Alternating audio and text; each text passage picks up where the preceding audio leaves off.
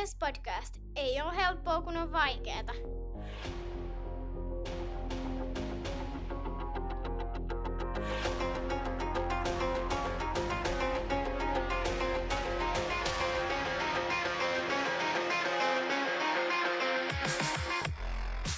Morjes, morjes ja tervetuloa jälleen Ilves-podcastin pariin. Minun nimeni on Tomi Kuusisto ja seurana takkahuoneessa asiantuntijat Santeri Kuusisto Moro. sekä Markus Kosonen. Morjententen. Ei olla nyt helpoimmasta päästä kohdassa kautta. Kauhia kriisi on päällä ja sehän onkin tämän jakson pääaiheena – Crazy. yritin löytää sitä kriisifrutti äh, introreplaa, mutta löytyikin tämmöinen. En tiedä, onko tätä ollut aikaisemmin, mutta eiköhän joka kausi ole näitä helppoja ja vaikeita, helppoja ja helppoja vaikeita, vaikeita helppoja kohtia kaudessa. erilaisia marraskuita erinäköisessä kohdassa vuotta. Niin. Kyllä. Ja muita aiheita tähän jaksoon otetaan vähän kiinni tuohon siirtotakarajaan, joka tuossa juurikin kahden viikon kuluttua tai reilun kahden viikon kuluttua umpeutuu noin niin kuin kotimaan siirtojen puolesta. Siitä vielä kaksi viikkoa eteenpäin niin saa ulkomailta ottaa vahvistuksia, mutta kotimaan pelaajaliikenne menee säppiin tammikuun lopussa. Ja ensin kuitenkin vähän uutisia. Tässä on ihan mielenkiintoisia Ilves-asioita, positiivisia ja negatiivisia, tapahtunut viime aikoina. Ensimmäinen, lähdetään, lähdetään tästä niin kuin, tämä voi olla neutraalia tai posia, mutta ainakin pelaajat on suorittaneet ihan mukavasti, niin Joni Jurmo vaihdettiin Juho Rautaseen. Ja nyt on pumpattu tuolta, mua harmittaa vähän KK puolesta, kun siellä pari kautta sitten siellä oli Ratinen, Rautanen ja Rautiainen oli kaikki samassa joukkueessa. Se oli jotenkin ihanan symmetristä, mutta, mutta tuota, nyt, nyt on sitten Ratinen ja Rautanen löytäneet tiensä tänne Ilvekseen. Mitä mieltä tästä pelaajakaupasta? No kyllähän se aina sytyttää ja sykähdyttää, kun liikassa tapahtuu tämmöinen aito oikea trade. Ja mun mielestä aika tämmöinen hyvin perusteltavissa oleva trade molemmille joukkueille, että siinä vaihdettiin pelaajatyyppejä päikseen, että Ilves, Ilves halusi tämmöisen peruspakin rautasen ja, ja sitten koko sitten puolestaan kiekollisemman jurmon. Joo, kyllä. Ja siis faktahan on se, että huolimatta siitä, että Jurmo, Jurmo on äärimmäisen potentiaalinen pelaaja, hyvin luisteleva, iso kokonen ja tällainen, että niin siitä on niin kuin varmasti hyötyä jollekin joukkueelle, mutta kun Ilveksen kohdalla taas tässä kävi niin, että sieltä seiskapakin paikalta on pikkasen vaikea niin kuin päästä esiin, ja tota, toisaalta se ei niin kuin myöskään kehitä häntä pelaajana, ja sitten kun meillä on taas tällä, tällä kertaa niin kuin enemmänkin niistä puolustavista pakeista puutetta, niin mun mielestä tämä oli myöskin tämmöinen hyvä, hyvä järkevä vaihtokauppa, vaikka mua vähän harmittaakin, että Jurmo niin lahjakas pelaaja kuin onkin, niin ei jotenkin niin kuin saanut sitä oikeaa paikkaa Ilveksessä, vaikka sopimus olikin tänne. Olin itse alkukaudesta hyvinkin positiivisilla mielillä Jurmon otteiden suhteen, mutta mitä pidemmälle kausi eteni, sitä selkeämmin kävi ilmi, että hän on enemmänkin hyvä luistelija kuin hyvä puolustaja. Joo. Ja toi, mikä on varmasti tulee tässä, kun puhutaan tästä meidän joukkueen kriisistä, niin yksi, yksi semmoinen joukkueen menestystä ja peliotteita ja pelien, pelien etenemistä niin kuin positiivisen tai negatiivisen suuntaan ohjaavista tekijöistä on se, että osaako se puolustaja antaa sen ensimmäisen helpon syötön. Se on just näin. Ja Joo. Jurmo ei siihen pystynyt ja tuli, tuli niitä pahoja hasseja ja sitten Pendolla ei enää toi pinna kestänyt, vaan se oli heti vilttiin, kun tuli näitä kauheita munauksia, jotka johti sitten maaleihin, niin Olisiko se ollut se rystylätty polveen, just se viimeinen piirto sinne jäähän siinä Niinpä. Jur, Jurmon Ilves spin- stintistä, että Kyllä. Ja toisaalta taas ajatellaan ää, näiden ää, tällaisen joukkueen kuin Tampereen Ilves tarinaa, anteeksi, niin tämä on sillä miele- tällaiset treidit on mielenkiintoisia, että ää, nuori erittäin lupaava pelaaja vaihdetaan kokeneempaan pelaajaan. Jo, tässä yksi, yksi semmoinen, ää, Ilves tavoittelee nyt mestaruutta, ei ole väliä enää sillä, että saadaanko jotain NHL-korvauksia, ainakaan mulle ei ole juurikaan merkitystä, että se talous on sillä mallilla, että ihan kiva jos saadaan, mutta se, että ne asiat ei ole enää mulla mielessä. Mulla on mielessä vaan se, että miten me pärjätään niissä kevään pudotuspeleissä. Ja Rautanen on taas sellainen ammattilainen, joka voi suorittaa nöyrästi sitä valmentajan toivomaa pelitapaa ja ratkaisuita siellä kentällä, jotka johtaa sitten niihin positiivisiin tuloksiin pitkällä tähtäimellä. Ja Rautanenkin varmaan, jos ajattelee omaa uransa, niin ei haittaisi ollenkaan, jos saisi vaikka mitalin kaulansa kauden päätteeksi. Kyllä, hän, on siis kapteenistossa ollut, ollut kuitenkin KKssa ja, ja tota, kun Pendo on tätä kuuluttanut tätä turvallista tilaa siellä pukukopissa niin paljon tässä oman, oman tota aikakautensa mittaan, niin Rautanen varmasti on sellainen pelaaja, joka tekee sinne puukoppiin sellaista turvallista tilaa. Että siinä mielessä tässä on ollut ehkä semmoinen vähän niin kuin psykologisestikin hyvä trade.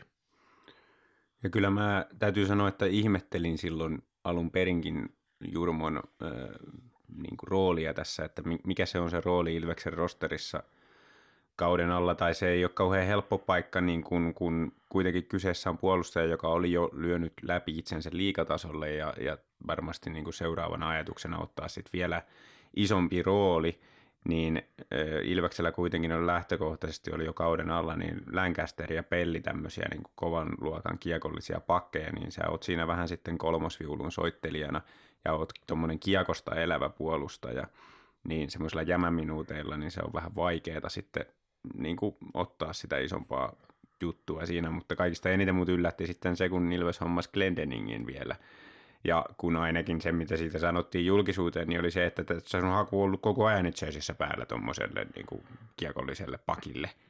Eli, eli se lähtökohta on niin kuin ollut se, että Jurmo on kauden alussa kolmas tässä hierarkiassa, mutta käytännössä neljäs, eli käytännössä sen paikka on ollut koko panon ulkopuolella niin kuin jo lähtökohtaisesti. Niin vähän sillä hassu juttu, mutta tietysti varmasti kilpailuahan sillä on haluttu, että, että olisi Jurmo voinut lyödä läpi ja ohittaa Pelliä ja Länkästeriä. Kumpikaan niistä ei Pelli eikä Länkäster ole ollut mitenkään maaginen tällä kaudella, että ihan hyvin olisi voinut ohittaa, eikä ohittanut mm. hierarkiassa ja nyt sitten treidattiin muualle. Mutta... Ja toisaalta jos on iso, isot intohimot CHL, niin sen rosterin pitää olla vähän niin kuin semmoinen, että siellä on varaa sen ykköspakin tai ykköshyökkäjän loukkaantua ja sinne on tilalle tulossa toinen, toinen pelaaja, että siinä, siinä mielessä niin mun mielestä on ollut ihan tarpeellistakin, että Ilveksessä on tavan rosteriin ylipanostettu sen puolesta, että niin. ollaan ajatellut, että mennään CHL pitkälle ja, ja sitten myöskin liigassa loppuun asti. Kyllä. Mutta varmasti win-win trade kaikille osapuolille. Vähintäänkin jo sen takia, että Jurmo teki heti maali ja aika pian Rautanenkin teki maalin uudessa joukkueessaan. Rautanen teki tosi hienon maalin. Kyllä. Sitten negatiivisempia uutisia, eli Jukuritottelussa vaikean pelin sellaisena loppusinettinä Adam Glendening otti itselleen ulosajon huitomalla Kovartsikin sairaala kuntoon viiden ottelun kak- kuhuitomisesta.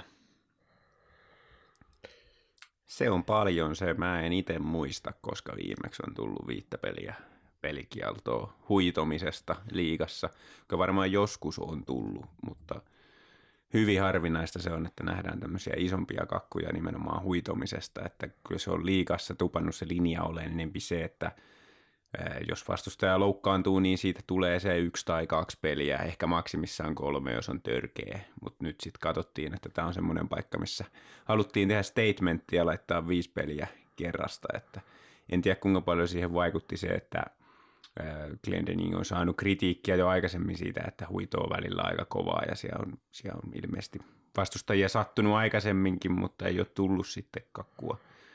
Että onko se kuitenkin alitajuisesti sitten vähän tämä paine vaikuttanut noihin kurinpitoporukkaan vai, vai onko se nyt vaan sillä että haluttiin nyt tehdä statementti? Niin, eikö sulla tapparapelissä ainakin ollut jotain? Joo, kyllä tapparapelissä ja sitten sit toinen tilanne, mitä mä en muista itse, mutta Olli Jokinenhan sanoi että tässä lehdistötilaisuudessa, että, että ei ollut ensimmäinen eikä edes toinen kerta ja viittasi ilmeisesti edelliseen Ilves-Jukurit-peliin, missä oli myös joku keissi ollut, mitä en itse ole nähnyt enkä muista. Mutta. Kyllä itselle haisee justiin tämä, että Kurinpytö on antanut ennakoivasti historiasta niin, lisää. Niin, niin se, se semmoinen näkymätön historia lisää pari peliä. Mutta jottei nyt niin kuin synny väärää käsitystä, niin mun mielestä on erittäin hyvä juttu, jos huitomisista aletaan antaa vähän kovempia kakkuja. Että että siis. et kyllä se on niin kuin, sitä huitomista tehdään liikassa ihan liikaa. Ja mun mielestä vielä tärkeämpää kuin nämä isot kakut, niin olisi se, että alettaisiin antaa kakkosia myös niistä kevyistä huitomisista. Että se on liikassa järkyttävää, miten paljon saa niin kuin semmoista pientä käsille huitomista harrastaa. Et liigassa niin kuin, jos tota, kiekollinen pakki vaikka ohittaa kärkikarvaa, ja, niin varmaan yhdeksän kertaa kymmenestä, niin se kärkikarvaa ja pistää semmoisen pienen napautuksen käsille. Ja siitä ei tule jäähyä koskaan, paitsi jos se kaatuu tai satuttaa itsensä. Tässä tulee semmoinen, tullaan tässä jaksossa puhua vähän tuosta tuomaroinnista ja jääkiekon säännöistä vielä enemmän, ja mä tulen olemaan niin, niin vastaan varmaan ton, niin teidän mielipiteitä näissä kaikissa, mutta tota, sen verran kuitenkin jääkiekkoa pelannut, niin, niin tota, se, että mitä Glendening teki tässä tilanteessa ja huito, huito niin kuin turhautuneena täydellä viikatteella käsille, niin siitä ehdottomasti ansaitsee kyllä pitkän pelikiellon ja sen kyllä nyt tässä saikin. Mä olisin odottanut, että kolme peliä tulee, mutta tulikin enemmän. Ja mm. sanotaan, että en puolusta yhtään kyllä sitä, että oli niin törkeä turhautuneen pelaajan teko tuossa kohtaa ja, ja tota, kädet irti niin kuin isku, että et tota, noi, noi, on sellaisia, mikä, mikä tota, pitää ottaa pois, mutta siis semmoinen perus mailahäirinnät, pikkuhuitasut, hmm. sellainen niin kuin sinne päin, niin ne, ei ne jääkiekkohanskoissa juuri mihkä tunnu, ja aika harvoin ne tulee niin kuin sinne ranteille sillä että jos sulla on ton, niin kuin asianmukaiset suojukset pelaajalla, niin, niin kuin rannesuojat ja näin, niin ei se tunnu yhtään missään. Mutta että toi, on, toi teko on kyllä sellainen, että vähän meni sinne piridisko vaihteelle kyllä Glendening tässä kohtaa, mm. että siinä oli, siinä oli muutenkin taisi olla tilanne, että siinä oli Ilveksellä ylivoima just tullut ja haettiin sitä niin kuin peliin mukaan pääsyä ja, ja sitten tota, ylivoimalla tuli joku pikkuvirhe ja Glendeningillä pääsi, pääsi äijä karkuun ehkä jonkun toisen huonon syötön seurauksena, mutta sitten niin, kun ei saanut sitä äijää siihen säppiin, niin sitten veti vielä viimeisenä tekona tollatteen. Niin Sori, niin. kyllä se vaan on. Mä, musta tuntuu, että No siis mä ja Markus ollaan me ainoat, jotka ei ollut yhtään yllättyneitä tästä viiden pelin kakusta. Että mä oon muualtakin lukenut, että yllättävän paljon annettiin. Että mm. mä, en ole, mä en ole kauheasti seurannut sitä, että mitä aikaisemmin on annettu, mutta se toi kaikkein suurimmat pelikiellot täytyy antaa sellaista tilanteesta, jossa näyttää, että on selkeä vahingoittamisyritys. Mm. Että okei, se oli maalintekotilanne myös, että sitä tietysti yrittää estää, mutta kun siihen on muitakin vaihtoehtoja, voi kampittaa tai jotain, niin se, että Sehän lyö... kampitti sen ensin, mutta se ei auttanut niin sen jälkeen. niin, se, siitä tuli rankkari ja sitten, sitten huitomisesta se vitonen, mutta et, olisi voinut ottaa kaksi kampitus mm. jäähyä siitä, Just. jos olisi halunnut vain sitä maalia estää, mutta mm. halus satuttaa, niin silloin mun mielestä ihan oikein viisi peliä. Juu, ihan oikein oli viisi peliä, ei, ei siitä, mutta, mutta tuohon vaan haluan sanoa, että, että mun mielestä niitä kakkosia pitäisi antaa enemmän, niin se syy ei ole se, että se sattuisi, kun käsille, kun jääkiekkohanskaa kopautetaan vähän sen, vaan se syy on niin kuin kaksiulotteinen. Toinen on se, että kyllä se niin kuin altistaa enemmän myös sitten tämmöisille teoille, minkä Glendening teki. Että jos, jos se on niin kuin normaalia lyödä vähäsen, niin se kynnys lyödä samalla lailla, mutta paljon kovempaa on pienempi kuin se, että jos se on täysin kiellettyä lyödä ollenkaan. se on niinku, sillä on mun mielestä merkitys, että rangaistaanko niistä pienistä teoista siihen, että kuinka paljon niitä isoja tekoja tapahtuu. Hmm. Ja sitten toinen syy on se, että se on pelin viihdyttävyydestä pois, kun niitä kiekollisia pelaajia saa häiritä käsille. Se on eri asia, jos lyödään mailaan, koska tämä on mailla peli, jos se kamppailupeli ja se pitää sallia se kamppailu. Ja sitten se, että jos se nyt vähän liukuu sit mailasta käteen, niin sekin on ihan ok. Mutta silloin niin se, se, se, pitää olla selkeästi se tavoite niin lähellä sitä, missä se kiekko on, että lyöt siihen suuntaan mailaa tai kiekkoa. Mutta se, että jos niin lyöt äh, vyötärön yläpuolelle, niin pitäisi olla päivän selvää, että toi ei kuulu jääkiekkoon. Siis kysymys on tuossa lähinnä siitä, että että tuleeko niitä iskuja tavallaan sieltä, kun jäätasolta nostellaan mm. mailaa ja muuta sillä, että nouseeko se maila sieltä Kyllä. hanskaa kohden, vai että onko se sillä että sä tavallaan ylhäältä alaspäin Joo, erinomainen, niin. erinomainen pointti, ja tämä on just se, mitä mä tarkoitan, niin liigassa tosi paljon niin tulee juuri sellaista, niin kuin, ju, niin kuin, että liikerata on tasan, tasan toi sama, mitä Glendenin teki, mutta vaan niin kuin kymmenen kertaa hiljempaa. Mm. Eli lyödään ylhäältä alaspäin tai vaakatasossa niin kuin vyötärön tasolla suurin piirtein mm. käsille. Et se, se, on niin kuin, se, se, menee se pelaaja ohi siitä ja sitten vähän, vähän häiritään sitä, koska, se, se on, koska siitä ei tule jäähyä, se kannattaa tehdä, koska se häiritsee sen kiekollisen pelaajan syöttämistä. Kuulostaa tosi niin. kanadalaiselta hommalta. Niin.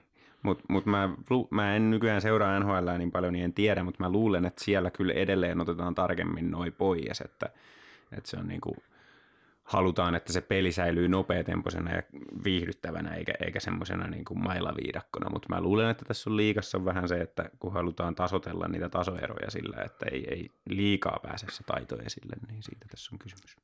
Tuo, noi on hankalia, tai olen huomannut itse tällä kaudella, tai niin, no tällä kaudella lähinnä tämän, että, että Ilveksenkin kärki karvaa ja jää vähän ehkä jälkeen ja sitten tulee se napautus sinne mm. käsille, niin mm. sitten tulee sitä, älä nyt tuota jäähyä, ai niin ei noita ei vielä. Niin, et aina tulee tämä tämmöinen reaktio, että toi oli ihan selvä oppikirjamainen huitominen, mutta mm. eihän noista vihelletä. Niin, koska niin ei aina kun tulee satu. tällainen jatkuvasti tämmöinen samanlainen fiilis, niin sitten herää kysymystä, niin mitkä ne säännöt nyt oikeasti olikaan. On kyllä, ja sitten mun mielestä tätä korostaa kaikista eniten se, että ää, sit jos se pelaaja onkin vaikka läpiajossa, niin ne säännöt onkin yhtäkkiä ihan eri.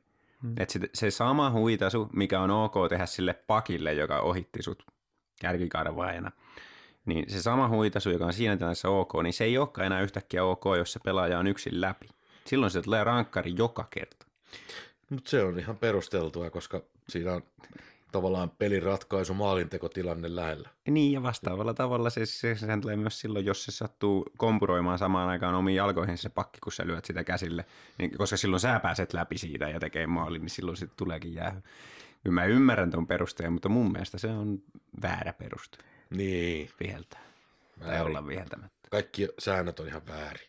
Niin, kun niitä sääntöjä pitäisi noudattaa, riippumatta siitä, onko se pelaaja läpi jossa vai ei tuolta jalkapallon puolelta, kun itse on siellä harrastan erotuomaritoimintaa, niin täytyy myöntää se, että kun rike tapahtuu, jos sillä ei näytä olevan siihen pallolliseen mitään vaikutusta, niin mm. se on mm. iso kynnys viheltää sitä pois. Mm.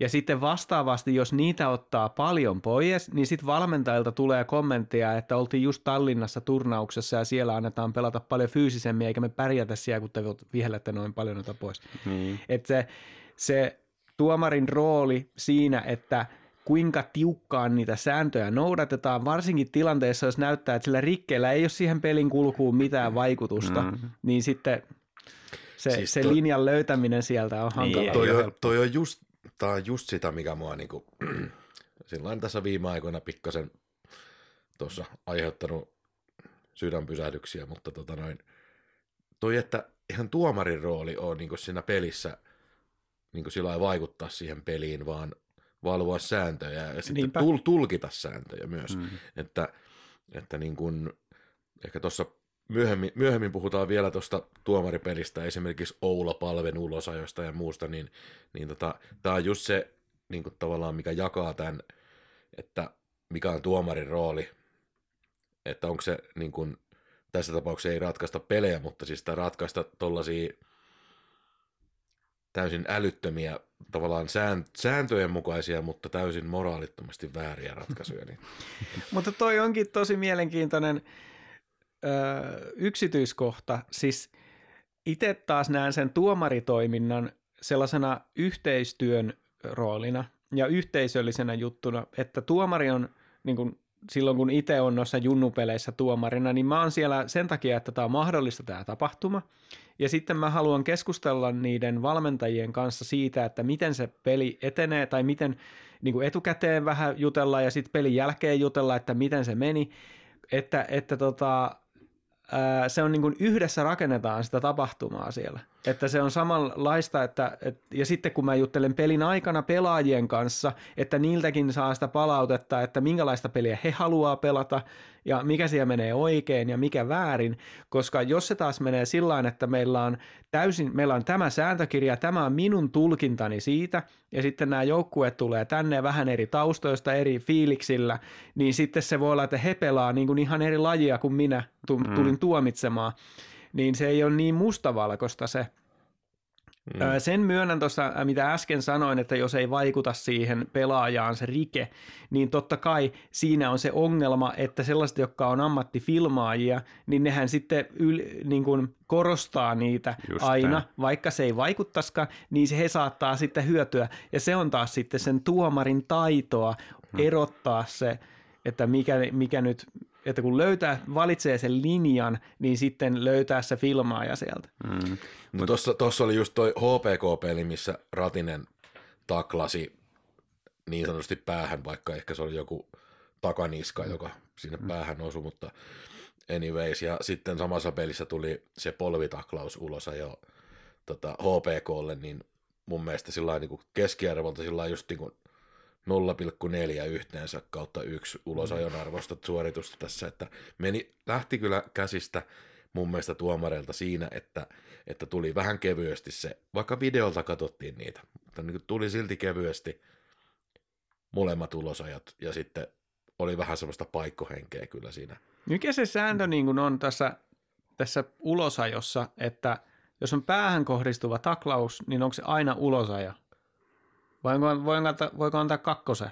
Viime vuonna voi oli se 2 antaa, plus 10. Voi antaa kakkosen ja kai se tulkintaan sillä että kakkonen annetaan semmoisista tilanteista, missä ei ole, niin kuin, ei ole epäilystäkään siitä, että sattuiko sitä kohdetta. Eli ei sattunut missään nimessä, kaikki on samaa mieltä, että sitä ei sattunut, mutta silti osu vähän sen johonkin päähän, niin silloin Joo, voidaan antaa. Siis mun, mun seuraus mielestä, vaikuttaa rangaistukseen. se on ihan täysin, näin, se on juurikin. Sitten mun mielestä kahta minuuttia ei voi mm. antaa päähän kohdistuneesta taklauksesta, vaan se on 2 plus 10.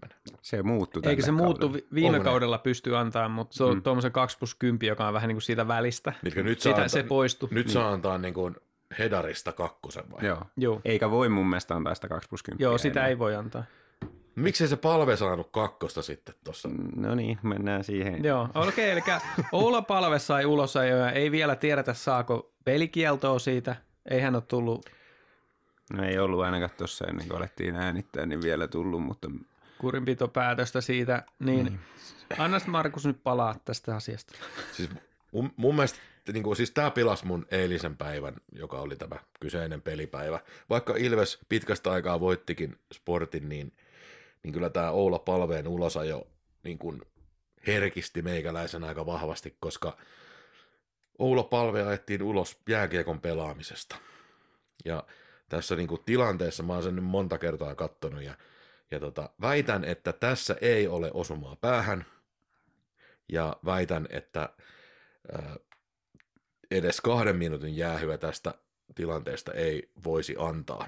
Ja tilannehan, johti, tilannehan johtui siitä, että tota, tämä mikä Holmström, Holmström mikä siinä oli mm. kohteena, niin, niin tota, palve vähän niin kuin kiersi sportin toisen pelaajan, se ei niin kuin nähnyt sitä siinä tilanteessa, mutta tota, ajoi niin kuin täydellisesti täysin sääntöjen mukaan niin kuin jääkiekossa pitää, ei nostanut ikään kuin sieltä pumpannut alhaalta voimaa ylöspäin, vaan ihan suoraan, suoraan tota, ilman mitään nostoa, niin ajaa pelaajan, taklaa olkapäähän kautta rintaan. Ja sitten kun sillä vielä sillä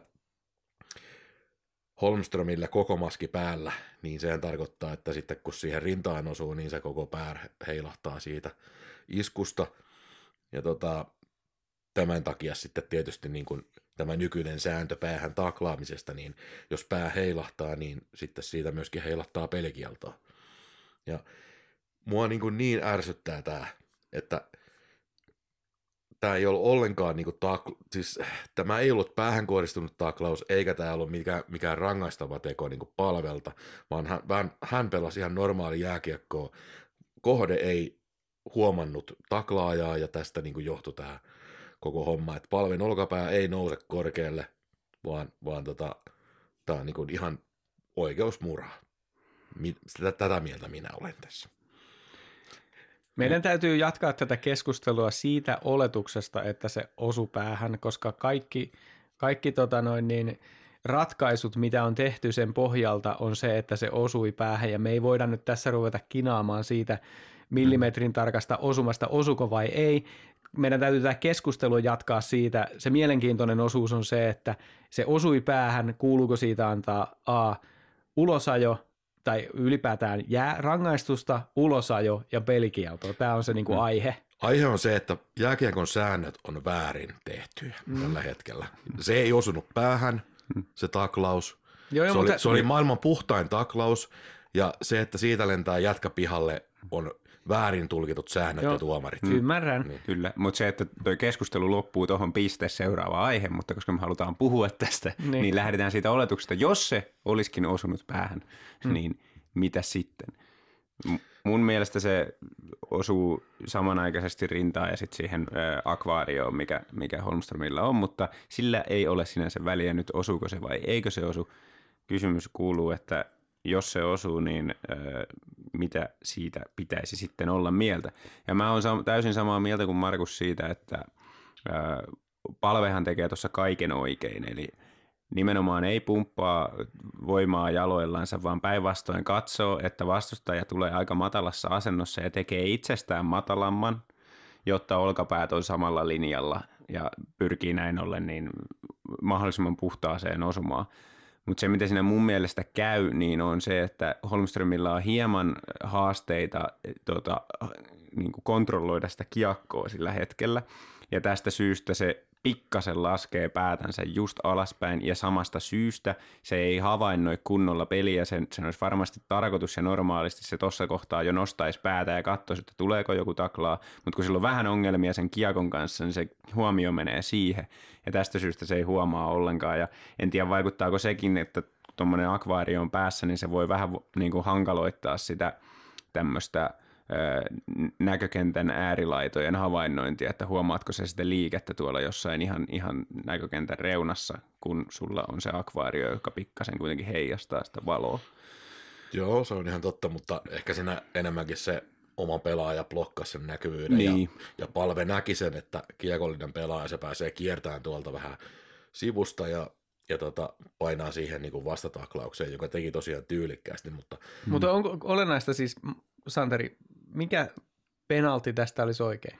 Niin, no siis mun mielestä oikein olisi joka tapauksessa, että tästä ei tule, tulisi edes jäähy. Mun mielestä et, tässä on niinku mitali, niinku... mitali palvelle, mm, koska niin. hän, hän pelasi tässä niinku itse asiassa oikeammin. Kuukauden pelaaja. Siis oikeammin mm. kuin se Holmströmi. Niin siis just, just näin, koska tämä palven suoritus oli nimenomaan esimerkki siitä, mitä halutaan, että pelaajat tekee ja mitä on niin kuin yritetty tässä viimeisen vuosikymmenen aikana ainakin niin pelaajille takoa kalloon, että tuommoisessa tilanteessa niin sun ei tarvi pumpata sitä voimaa va, niin kuin jaloista, vaan sä voit sovittaa sen oman niin kuin liikeratas ja asentos sen mukaan, että miten se kiekollinen tulee sieltä, koska jos se ei huomaa sua, niin kaikki vastuu on sulla siinä – että suoritat sen taklauksen mahdollisimman puhtaasti ja minimoiden ne todennäköisyydet, että käy huonosti. Ja mun mielestä palvet teki näin, ja siitä ei kuulu tulla jäähy. Sitten se seuraava aihe on se, että mitä tässä todellisuudessa nyt sitten tulee, tuleeko siitä pelikieltoa vai ei. Ja se on tosi mielenkiintoinen kysymys, ja se kulminoituu siihen, kun mä oon lukenut, luin tätä varten, katoin läpi kaikki noin tämän kauden kurinpitopäätökset päähän kohdistuvista taklauksista. Ensinnäkin newsflash, niistä ei aina tuu pelikieltoa, siellä on useampikin keissi, mistä ei tullut.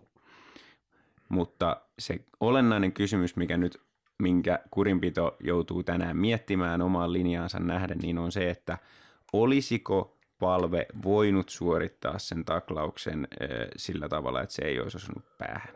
Että olisiko se voinut... No ei olisi. Niin, no kyllä, mutta tämä on se, mitä ne siellä miettii. Mun mielestä ei, mutta juuri sen takia, koska sen asento muuttuu pikkasen viime hetkellä se Holmströmin.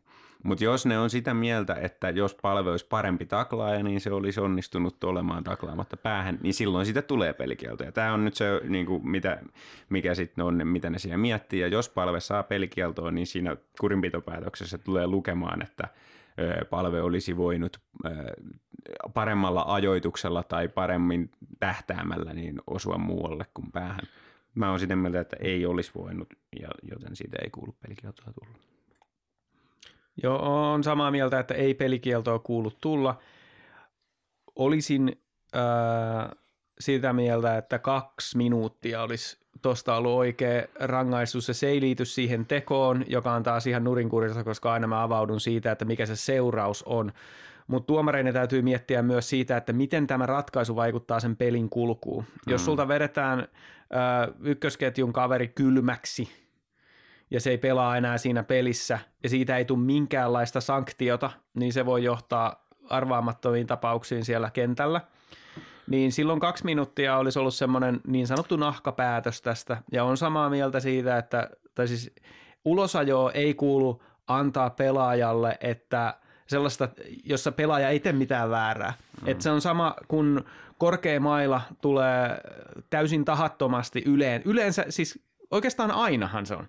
Ainahan se on, käytännössä aina kahden minuutin korkea maila on täysin vahinko, koska mm. sä pelaaja on vastuussa omasta mailastaan. Niin mm. samalla lailla pelaaja on vastuussa omasta olkapäästään, jos se osuu toisen kasvoihin, niin silloin siitä kun kuuluu antaa jäähy. Se ja tästä, tästä on... ei nyt puhuta siitä, että osuko vai ei, koska jos tuomari näkee, että se osui siihen kasvoihin, niin silloin siitä kuuluu antaa jäähy. Se olkapää on taklausväline, maila on kiekonpelausväline, niin se, on iso välimatka siinä.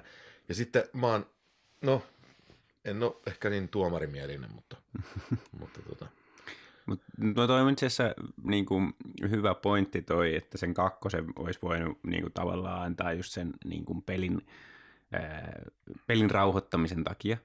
Ja samalla lailla, jos verrataan siihen tota, ää, polvitaklaukseen, mikä oli siinä HPK-pelissä, se HPK-pelaaja taklasi, niin mun mielestä siinäkään taklaaja ei tee yhtään mitään väärin, ei missään nimessä pitäisi antaa ulosajoa, mutta siitä olisi voinut antaa sen kakkosen just sen takia, että ei, ei tota, sit lietsota niin kuin ainakaan mitään kostomentaliteettia siihen peliin.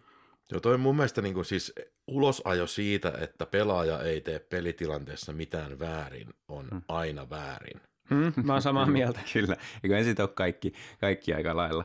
Mutta yksi vielä, minkä mä haluan tähän palventilanteeseen nostaa tämmöisenä ihan täysin spekulaationa, mutta mietinpähän vaan, että minkä takia sillä Holmströmillä oli se akvaario päässä. Että kun varmastihan tähän niin kuin, siihen, että sieltä tuli ulos aika kaksi minuuttia, niin vaikutti se, että Holmström talutettiin koppiin. Sehän ei palannut peliin enää, ei pelannut sitä loppuun.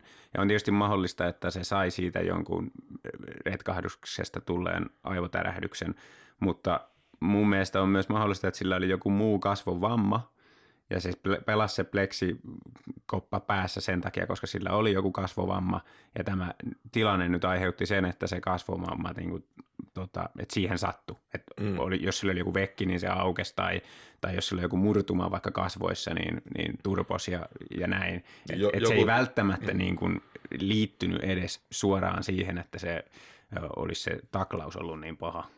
Mutta mut, mut, täyttä spekulaatiota, tulipahan vaan mieleen. Mutta siirrytäänkö jo eteenpäin? Joo, Nyt on mennään. itse asiassa Joo. pääaiheeksi muodostunut tämä tuomaritoiminta ja no niin, jäähyt. No niin, mennään sitten Mutta eipä se nyt kauhean yleistä ole, että on, mulla saadaan lisää. kaksi, kaksi ulosajoa. Hmm. Pitääkö kaksi jaksoa näistä? niin justi. Ja sitten kännykään tämän. Itsepä aiheeseen. Olettehan tekin kantaneet kortenne kekoon ja lähettäneet tappouhkauksia pelaajille. Ai, ai. Joo, mulla on tapana toimia sillä lailla, että mä lähetän yleensä kaikille joukkueille, joita mä kannatan, niin, niin uhkauksia. Uskomatonta toimintaa. Ää, tietysti tämä on täysin järjen vastaista ja ää, jopa, mikä se on se sana, niin kuin antiteesi sille, mitä halutaan tapahtuvan. Et, eli jos me kannatamme Ilveksen menestystä, niin silloin ei kannata tehdä asioita, jotka olisivat suoraan sitä vastaan. Mm-hmm. Joten älkää lähettäkö tappouhkauksia pelaajille. Tämä on tietysti se, sosiaalinen media saa monesti ihmisissä pahat, pahat puolet esiin ja se on vähän niin kuin se, että jos meillä kaikilla olisi koko aika ladattu pistooli kädessä, niin sitten kuolemantapauksia ampuma rikoksista tulisi paljon enemmän, koska sitten kun vähän niin kuin alkaa keittää, niin Meinaatko? olisi, olisi helpompi ampua joku. Jep. Öö, mut niin, se on sama juttu tuossa somessa, että kun se on tuossa liipasimella ja mulla on paha, paha olla, niin on helppo sitten vetää siitä liipasimesta, mutta Jukuripeli jälkeen, kun mulla ei burritto kädessä, niin, tota, niin se, mä puristin sen ihan kuoliaksi. niin, niin tuota, se kertoo myös siitä, että kuinka suuri merkitys tämän joukkueen menestyksellä on ihmisten elämässä. Olen itse ollut tilanteessa, jossa kun Ilves on hävinnyt, niin sitten koko seuraava päivä menee pilalle. Ja tiedän kyllä, miltä se tuntuu, niin se tunteen purkaus tulee sitten, voi, kun ihmismäärä ja massa kasvaa tarpeeksi suureksi, niin sitten se purkautuu väärää kautta. Onko Ilves nyt Suomen Toronto? Totoro. Toi oli erittäin mielenkiintoinen avaus päävalmentajalta, että äh, Toronto ei ole kauheasti kannuja viime vuosina tai vuosikymmeninä voittanut, mm. niin itse asiassa itselle tuli mieleen ensimmäistä kertaa, että, että näinhän tässä on vaarana käydä, jos ei sitä kohta sitä mestaruutta tule, että tänne täällä puristetaan vaan mailaa vuodesta toiseen ja fanit äh, suuvaahdossa buuaa joukkueelle, joka on liigan kärjessä, kun ei voiteta tarpeeksi suurinumeroisesti ja niin päin pois. Mutta sitten tuli mieleen sekin, että tuossa joukkueen rakennuksessa on ää, yhä suuremmassa määrin olennaista se, että onko meillä pelaajia, jotka on tottuneet voittamaan. Vai onko, kaikki, koko, puol- onko koko joukkue täynnä sellaisia, jotka haluaisi voittaa sen ensimmäisen mestaruutensa? Niin sehän paine kasvaa sitä myöden.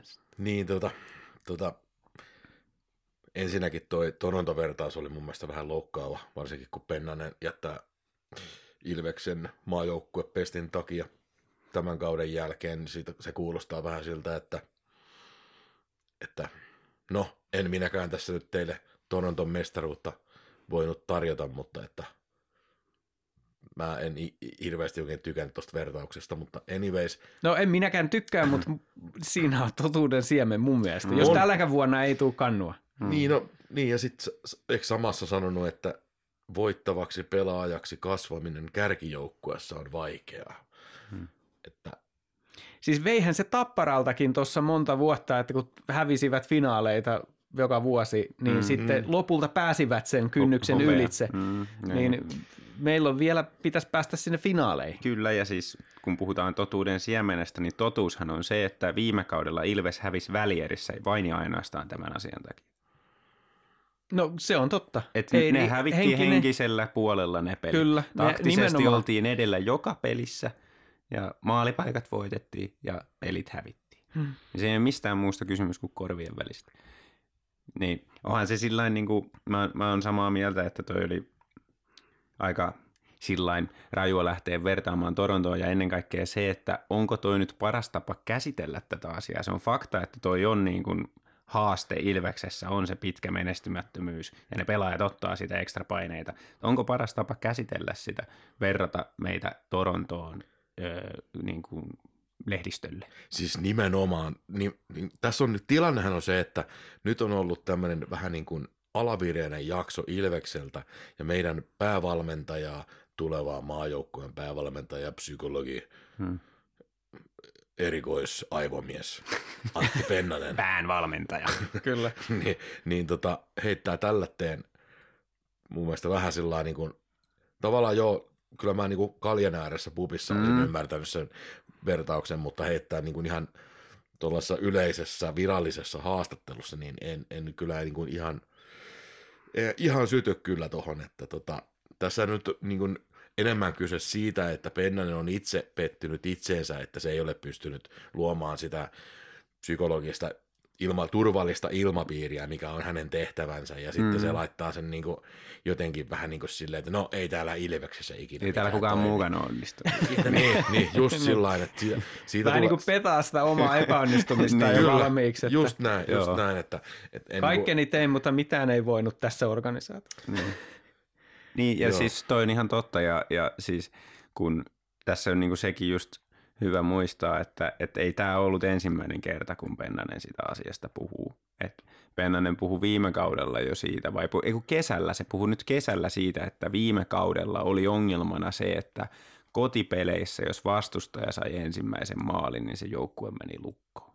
Ja hän ei niinku saanut sitä niinku muutettua ja että sen eteen nyt yritetään tehdä töitä, että se muuttuisi. Ja nyt tällä kaudella kotipelaaminen on mennyt vielä huonommin kuin viime kaudella, niin kyllä se varmaan Pennasenkin päässä se paine on kasvanut nimenomaan siitä, että hän on tämän asian tunnistanut ja tiedostanut hyvin aikaisessa vaiheessa, joku hän on Ilveksen päävalmentajaksi tullut, mutta ei ole pystynyt tekemään sille mitään. Siis Pennasen suuri heikkous valmentajana on se, että se on huono valehtelee. Mutta eikö se pitäisi olla periaatteessa valmentajan päätehtävistä niin kuin olla valehtelematta?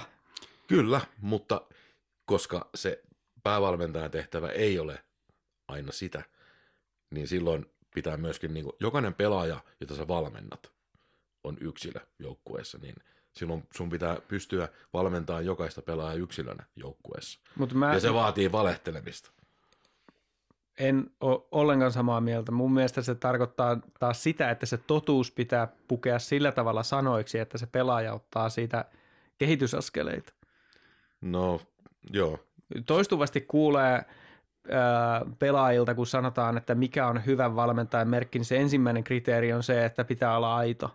Mm. Ja aitouteen mun kirjoos liittyy rehellisyys myös. Että voihan se, ties, onko se valehtelu, jos korostetaan jotain asiaa, suurennellaan jotain asiaa esimerkiksi, että pumppa, Mm. pumpataan, että sä oot tosi hyvä, vaikka ei nyt ehkä olisikaan. Niin no, ehkä mä tarkoitin just sitä, että, että jokainen pelaaja, siinä on jotain hyvää. Mm, niin, tavallaan, niin, että, kyllä. että haetaan niin kuin, voidaan sanoa palautetta positiivisen asioiden kautta, vaikka sitten todennäköisyys on se, että sut myydään. Niin, oikeasti. Niin. mä mä, mä tota, sanoisin, tai pukisin ton, Tuli heti joku joperuonan suunnilleen. Oot Niin. muuten meidän avaan pelaaja. Oot myyntilistalla. niin siis pukisin ton sanoiksi niin, että, että päävalmentaja e- ei ole semmoinen pesti, missä sä voit aina sanoa, mitä sä ajattelet suoraan kaunistelematta. No ei, Va- va- ei todellakaan. Vaan, vaan sun täytyy niin kuin tosi paljon pelata sitä niin kuin peliä sekä niin kuin suorassa vuorovaikutuksessa ollessa pelaajien kanssa, että mitä sä sanot, miten sä sanot. Mutta sitten myös kun sä puhut medialle, niin silloinkin sun pitää aina miettiä, että tämä on oikeasti viesti joukkueelle, mitä mä sanon, miten mä sanon. Mä sanon kaksi pelaajaa. Mm. Eetu Päkkilä, Ville Meskanen. Joo. Onko, onko tota teidän mielestä teot ja vastuualueet kohdanneet? Ja sanat myöskin niin kuin Tosi, tosi, tosi hyvä vertailukohta.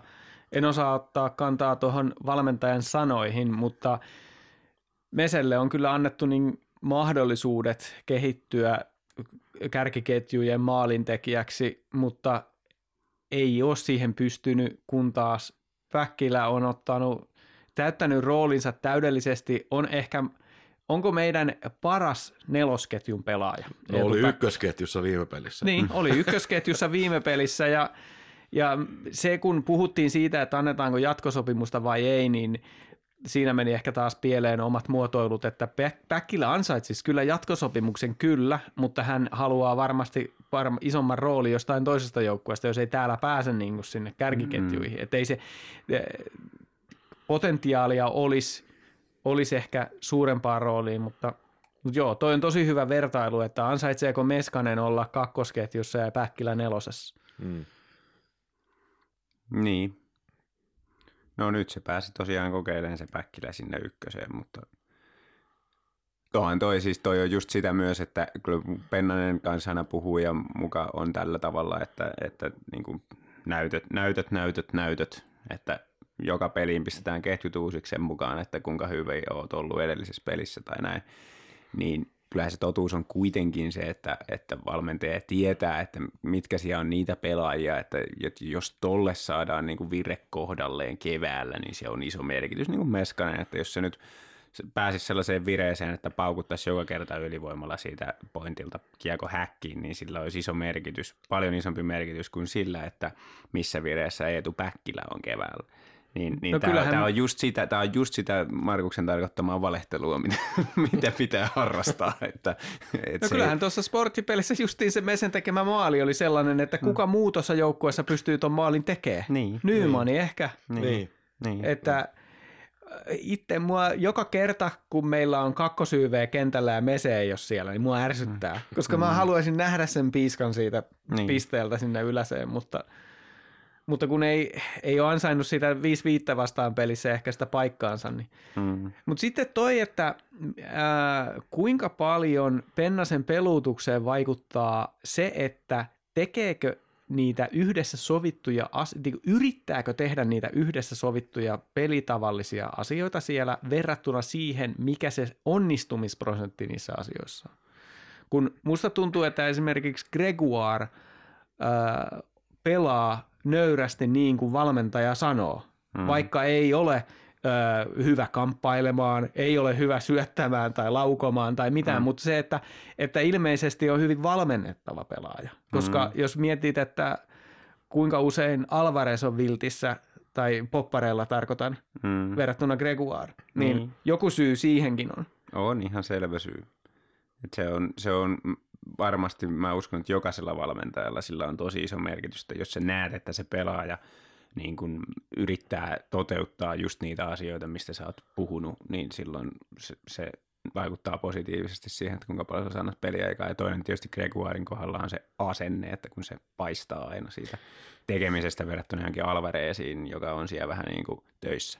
Joo, joo tämä on just, just näin, että itsekin nelosketjussa pelannut aika paljon, paljon, mm. paljon niin tota, tiedän sen, että ö, valmentaja nelosketjun hyökkäiltä odottaa erittäin työtelijästä asennetta. Mm. Usein se liittyy roolina niin kuin siihen vastustajan pelin ikään kuin rikkomiseen, mutta ylipäätään se, se on yleensä semmoinen niin asenne, asenneviuhka, mikä laitetaan sinne sillä niin kuin ikään kuin päästään vapaaksi mm. vaihtoaitiosta aina välillä. Ja tota, tämä Alvarez ei, ei kyllä niin kuin ole ollenkaan sen roolin pelaaja. Gregoire, vaikka kuinka huono jääkiekkoilija onkin, niin, niin tota, hän, hän, on nimenomaan sellainen, joka sopii Juu, siihen, kyllä. siihen, että tota, että jos olisi vito, vitosketju, niin pudottaisin sen siihen, mutta kun ei ole, niin pidetään sen nelosessa.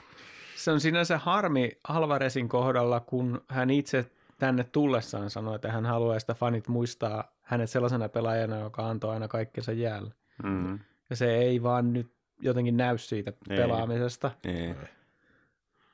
Et kuten varma, niin kuin aina kun Alvarezia joku analysoi, niin tulee ne sanat, että ei oikein näy hyvässä eikä ei, ei näy millään tavalla siellä kentällä. Mm. Se vaan niin kuin on siellä. Mm. No, pitäisikö tässä yrittää kaivaa jonkinlaista aukkoa, josta näkyisi ehkä valoa tässä tunnelin päässä, vai onko tämä kausi jo taputeltu, että ei tässä ole enää nyt vaan odotellaan seuraavaa ja uutta päävalmentajaa ja niin edespäin, vai miten te näette, että miten tämä tässä rakentuu tämä Siis seuraavaa mestaruutta odotellaan tässä. niin. Ihan niin kuin aina. Niin. Kyllä. E, kyllähän siinä nyt valoa tunnelin päässä on, ja se valo on nimenomaan se, että – kun tässä nyt sopivasti vähän sen kynnetään, niin sitten ei ehkä toivottavasti voiteta runkosarjaa, jolloin päästään ainakin, jos jotenkin selvitään sinne finaalisarjaan, niin päästään altavastaajana sinne, mikä sopii paljon paremmin meille kuin mikään ennakkosuosikin viitta. Ja samaan aikaan myös se, että jos ei kotona pystytä voittamaan, niin muuta kuin paikallisvastustaja, niin se on hyvä, että se on se paikallisvastustaja sitten ehkäpä vastassa. Kyllähän toi toi tuota, ää, näin sen tarinan aina tällä mestaruuden voittavalla joukkueella, että siinä kauden aikana täytyy tulla se vaikea jakso, joka voitetaan. Mm. Ja viime vuonna Lukolla kävi niin, että se tuli se vaikea jakso ja he eivät sitä voittaneet ja sitten se oli täysi pannukakku sitten se kausi ja Niin. päävalmentajakin sai lähteä. Niin ää, jos sitä ei tule, Männä vuosilta Jenkkifutiksesta löytyy se yksi joukkue, joka voitti kaikki pelit runkosarjassa, voitti ää, kaikki pelit pudotuspeleissä ja sitten otti äh, niin kuin aivan ylivoimaiselta altavastaajalta käkättimeen Super Bowlissa. Mm. Niin se, se on niin niitä parhaita esimerkkejä siinä, että jos ei siinä tuu niitä vaikeita hetkiä siinä kauden aikana, niin sitten kun se tulee siellä kalkkiviivoilla, niin se joukkue ei ole oppinut käsittelemään sitä. Niin Kyllä. Ää, en nyt sano, että tämä on hyvä, että hävitään näitä pelejä, koska voisihan ne vaikka voittaakin, vaikka Mm. pelattaisiin huonosti. Mutta se on hyvä, että se tulee tässä kohtaa se. Ja nyt varsinkin loppukauden, me on pelattu niin monta, Ilves on pelannut niin paljon näitä pelejä, että tulee tässä näitä vähän harjoitusjaksojakin tässä tulevina Kyllä. viikkoina, niin ehkä se saadaan uomilleen se. Siis Tomi puhuu tässä asiaa ja kaikille teille sosiaalisen median ahdistuneille ihmisille, niin olkaa nyt sillä lailla rauhassa, että tässä on, tässä on kuitenkin niin kuin oppimiskokemuksesta kysymys ja Tuokkolan oppimisprosessi. Siihenkö me viittaat? Oliko Tuokkola sittenkin oikein? no älkää nyt naljailko, kun ihan oikeasta Joo, asiasta vakava asia, vakava Tässä, tässä nyt ei tarvitse niinku kenenkään valmentajan lapsia ruveta väijymään tai mitään muutakaan niinku kirosanoja käyttämään tai sillä lailla niinku myymään kausikortteja. Hei, niinku se, että sarjakärki, niin jokaisessa sarjassa Euroopassa on semmoinen vaihe, jossa sarjakärki kärsii muutaman tappion putkeen ja, ja joo, se on kiistatonta, että katsellessa näitä pelejä niin ärsyttää erilaiset asiat ja, ja jokut ehkä huolestuttaakin.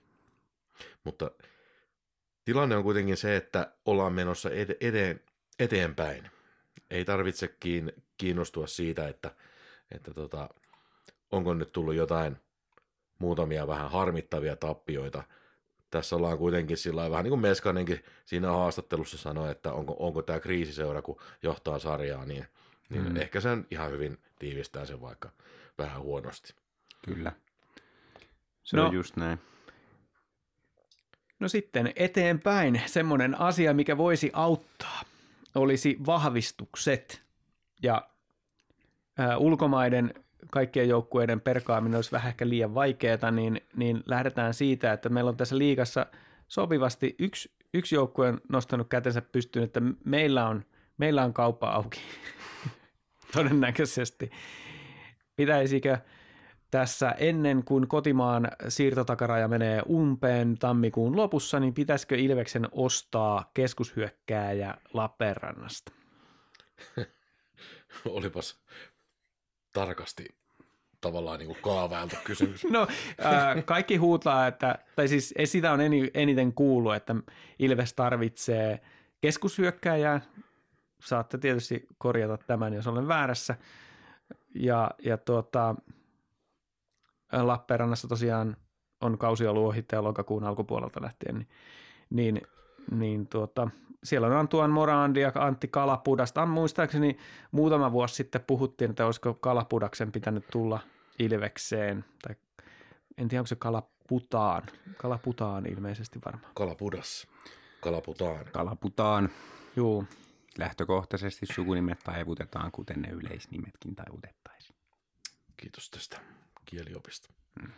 lisää meillä on- sitten kielioppipodcastissa. No meillä on myöskin toi, traktorit on myöskin tässä niin kuin ihan lähiaikoina Niin no se, jos, jos menettämässä se, ikään kuin otetta tähän. toi luissu jatkuu samalla lailla, niin voitte sanoa sieltäkin toivomuslista. Niin, jos katsotaan nyt tämä Saipa ensin, niin en mä nyt kyllä tiedä, kenet mä sieltä ottaisin niin kuin sitten, jos keskushyökkääjää haetaan. Että, Morandi vai? niin, niin Moranti sitten, joka ei osaa aloittaa, se ei aloita edes siellä Saipassa. Että se on sentteri, mutta se ei alo- osaa aloittaa. Niin tarvitaanko me sellaisia, lisää sellaisia senttereitä, jotka ei osaa aloittaa? Niin, se on käsittämätöntä, kun Kalapudaskin joskus osas. Niin, niin. Siis Morandilla on siis 65 aloitusta tällä kaudella, että ei, ei lähtökohtaisesti siellä aloittele. Joo, mutta okei, no ei tarvi siihen sitten keskittyä enempää. Neillä menee niin huonosti, että ei kiitos. Siis mun mielestä ainoastaan kalapudas morandi, ei siellä mitään muuta käyttökelpoista ole kyllä, että Ilvekselle, kun ei pakkeja tarvi. Mm. Niin. Joo, no se on lyhyesti sitten siitä virsi kaunis. Mutta olisiko, olisiko niin kuin kalapudas nelos, nelosen keskellä vai kolmosen keskellä? sitten? Mm. No varmaan kolmosen, siis Virtasen paikalla, onko se nyt kolmos vai nelosketju meillä ollut viime aikoina? No nelossa Virtanen on ollut Mm. viimeksi, Niin. mutta nyt oli pois Niin. viime pelistä. Kyllä mä melkein mieluummin ottaisin tota Jypistä vaikka Malisen Jarkon. Että olisiko, No eikö se ole se aloittaja, superaloittaja siellä? niin, no ei silläkään ole kuin 49,8, mutta se nyt on kuitenkin yleensä osannut aloittaa. Joo. Eli aika, aika helpolla pääsee, kun osaa aloittaa Mm. niin sinne No. nelosen kesken. No yksi pe- pelaaja, joka on aika takulla lähdössä Jypistä mm, todennäköisesti aika nopeastikin on Roopa, Joo. joka luopui kapteeniudesta. Niin entinen kapteeni on, Joo, ja tällä kaudella mikä 2 plus 5 ja miinus 12. Mm. Ja siis pelaaja, joka on niin kuin parhaalla päällään niin ihan johtava pelaaja liigan tasolle. Niin. Me, en tiedä mikä sitäkin vaivaa, kun nythän siellä saa pitää hauskaa ja kaikilla on kivaa ja, ja on tosi hyökkäysvoittoinen ja iloinen pelitapa ja kaikkea. niin.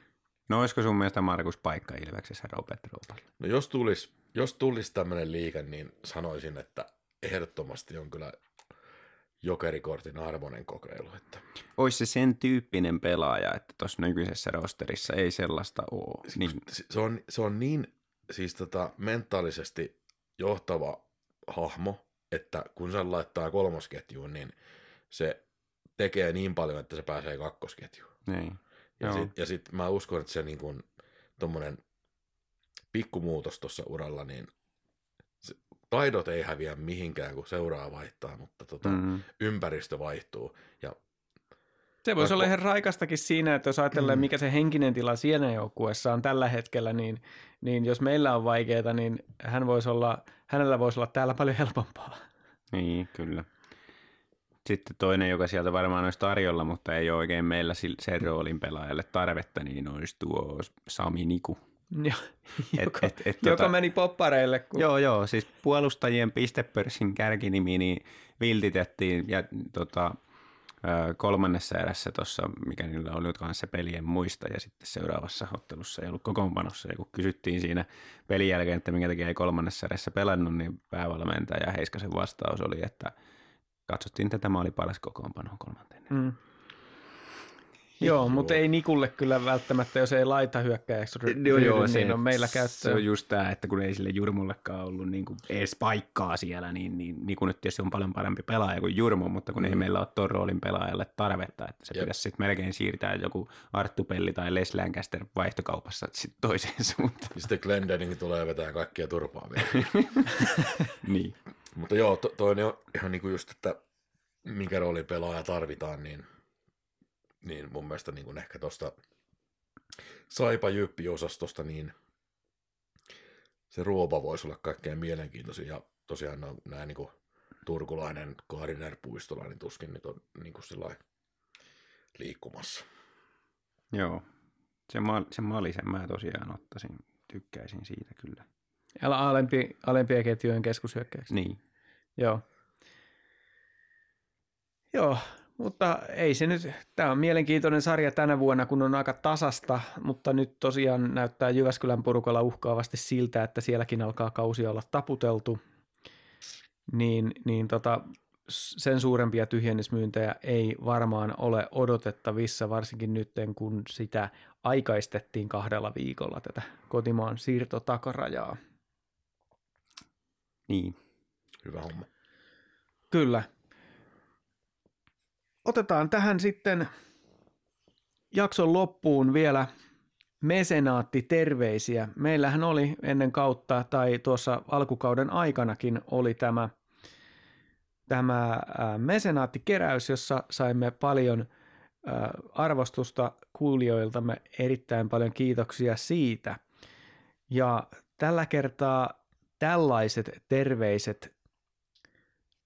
Delfoin orakkelin rinnalle nousi kuluneena syksynä Ilvesfoorumin orakkeli 14. Karavaani kulkee ja moderaattorit haukkuu tällä tietoa orakkelin pakeille pääsee taas heti puolen yön aikaan kuukauden vaihduttua helmikuulle. Aika kryptinen viesti, en tiedä mitä tämä tarkoittaa, mutta Oliko tämä Ilves Formin moderaattoreille suunnattu vai? No, No, no silti voisi tuosta veikkaisin- päite, päätellä. juu. Okei. Okay. Terveisiä sitten sinne. No, nauttikaa syntinne keskenänne sitten. Sitten äh, Jouni sanoi omissa terveisissään, että päättäkää itse, joten mehän olemme päättäneet, päättäneet lähettää Vilille terveisiä, että mitä mieltä sunnuntaista pelipäivänä. Vili. Aina sunnuntaina paikalla. Joo. Näinpä. Lisää, lisää näitä turinoita jälleen kahden viikon kuluttua. Minun nimeni on Tomi Kuusisto ja takkahuoneessa olivat seurana Santeri Kuusisto. sekä Markus Kosonen. pitäkää arkilaadukkaana.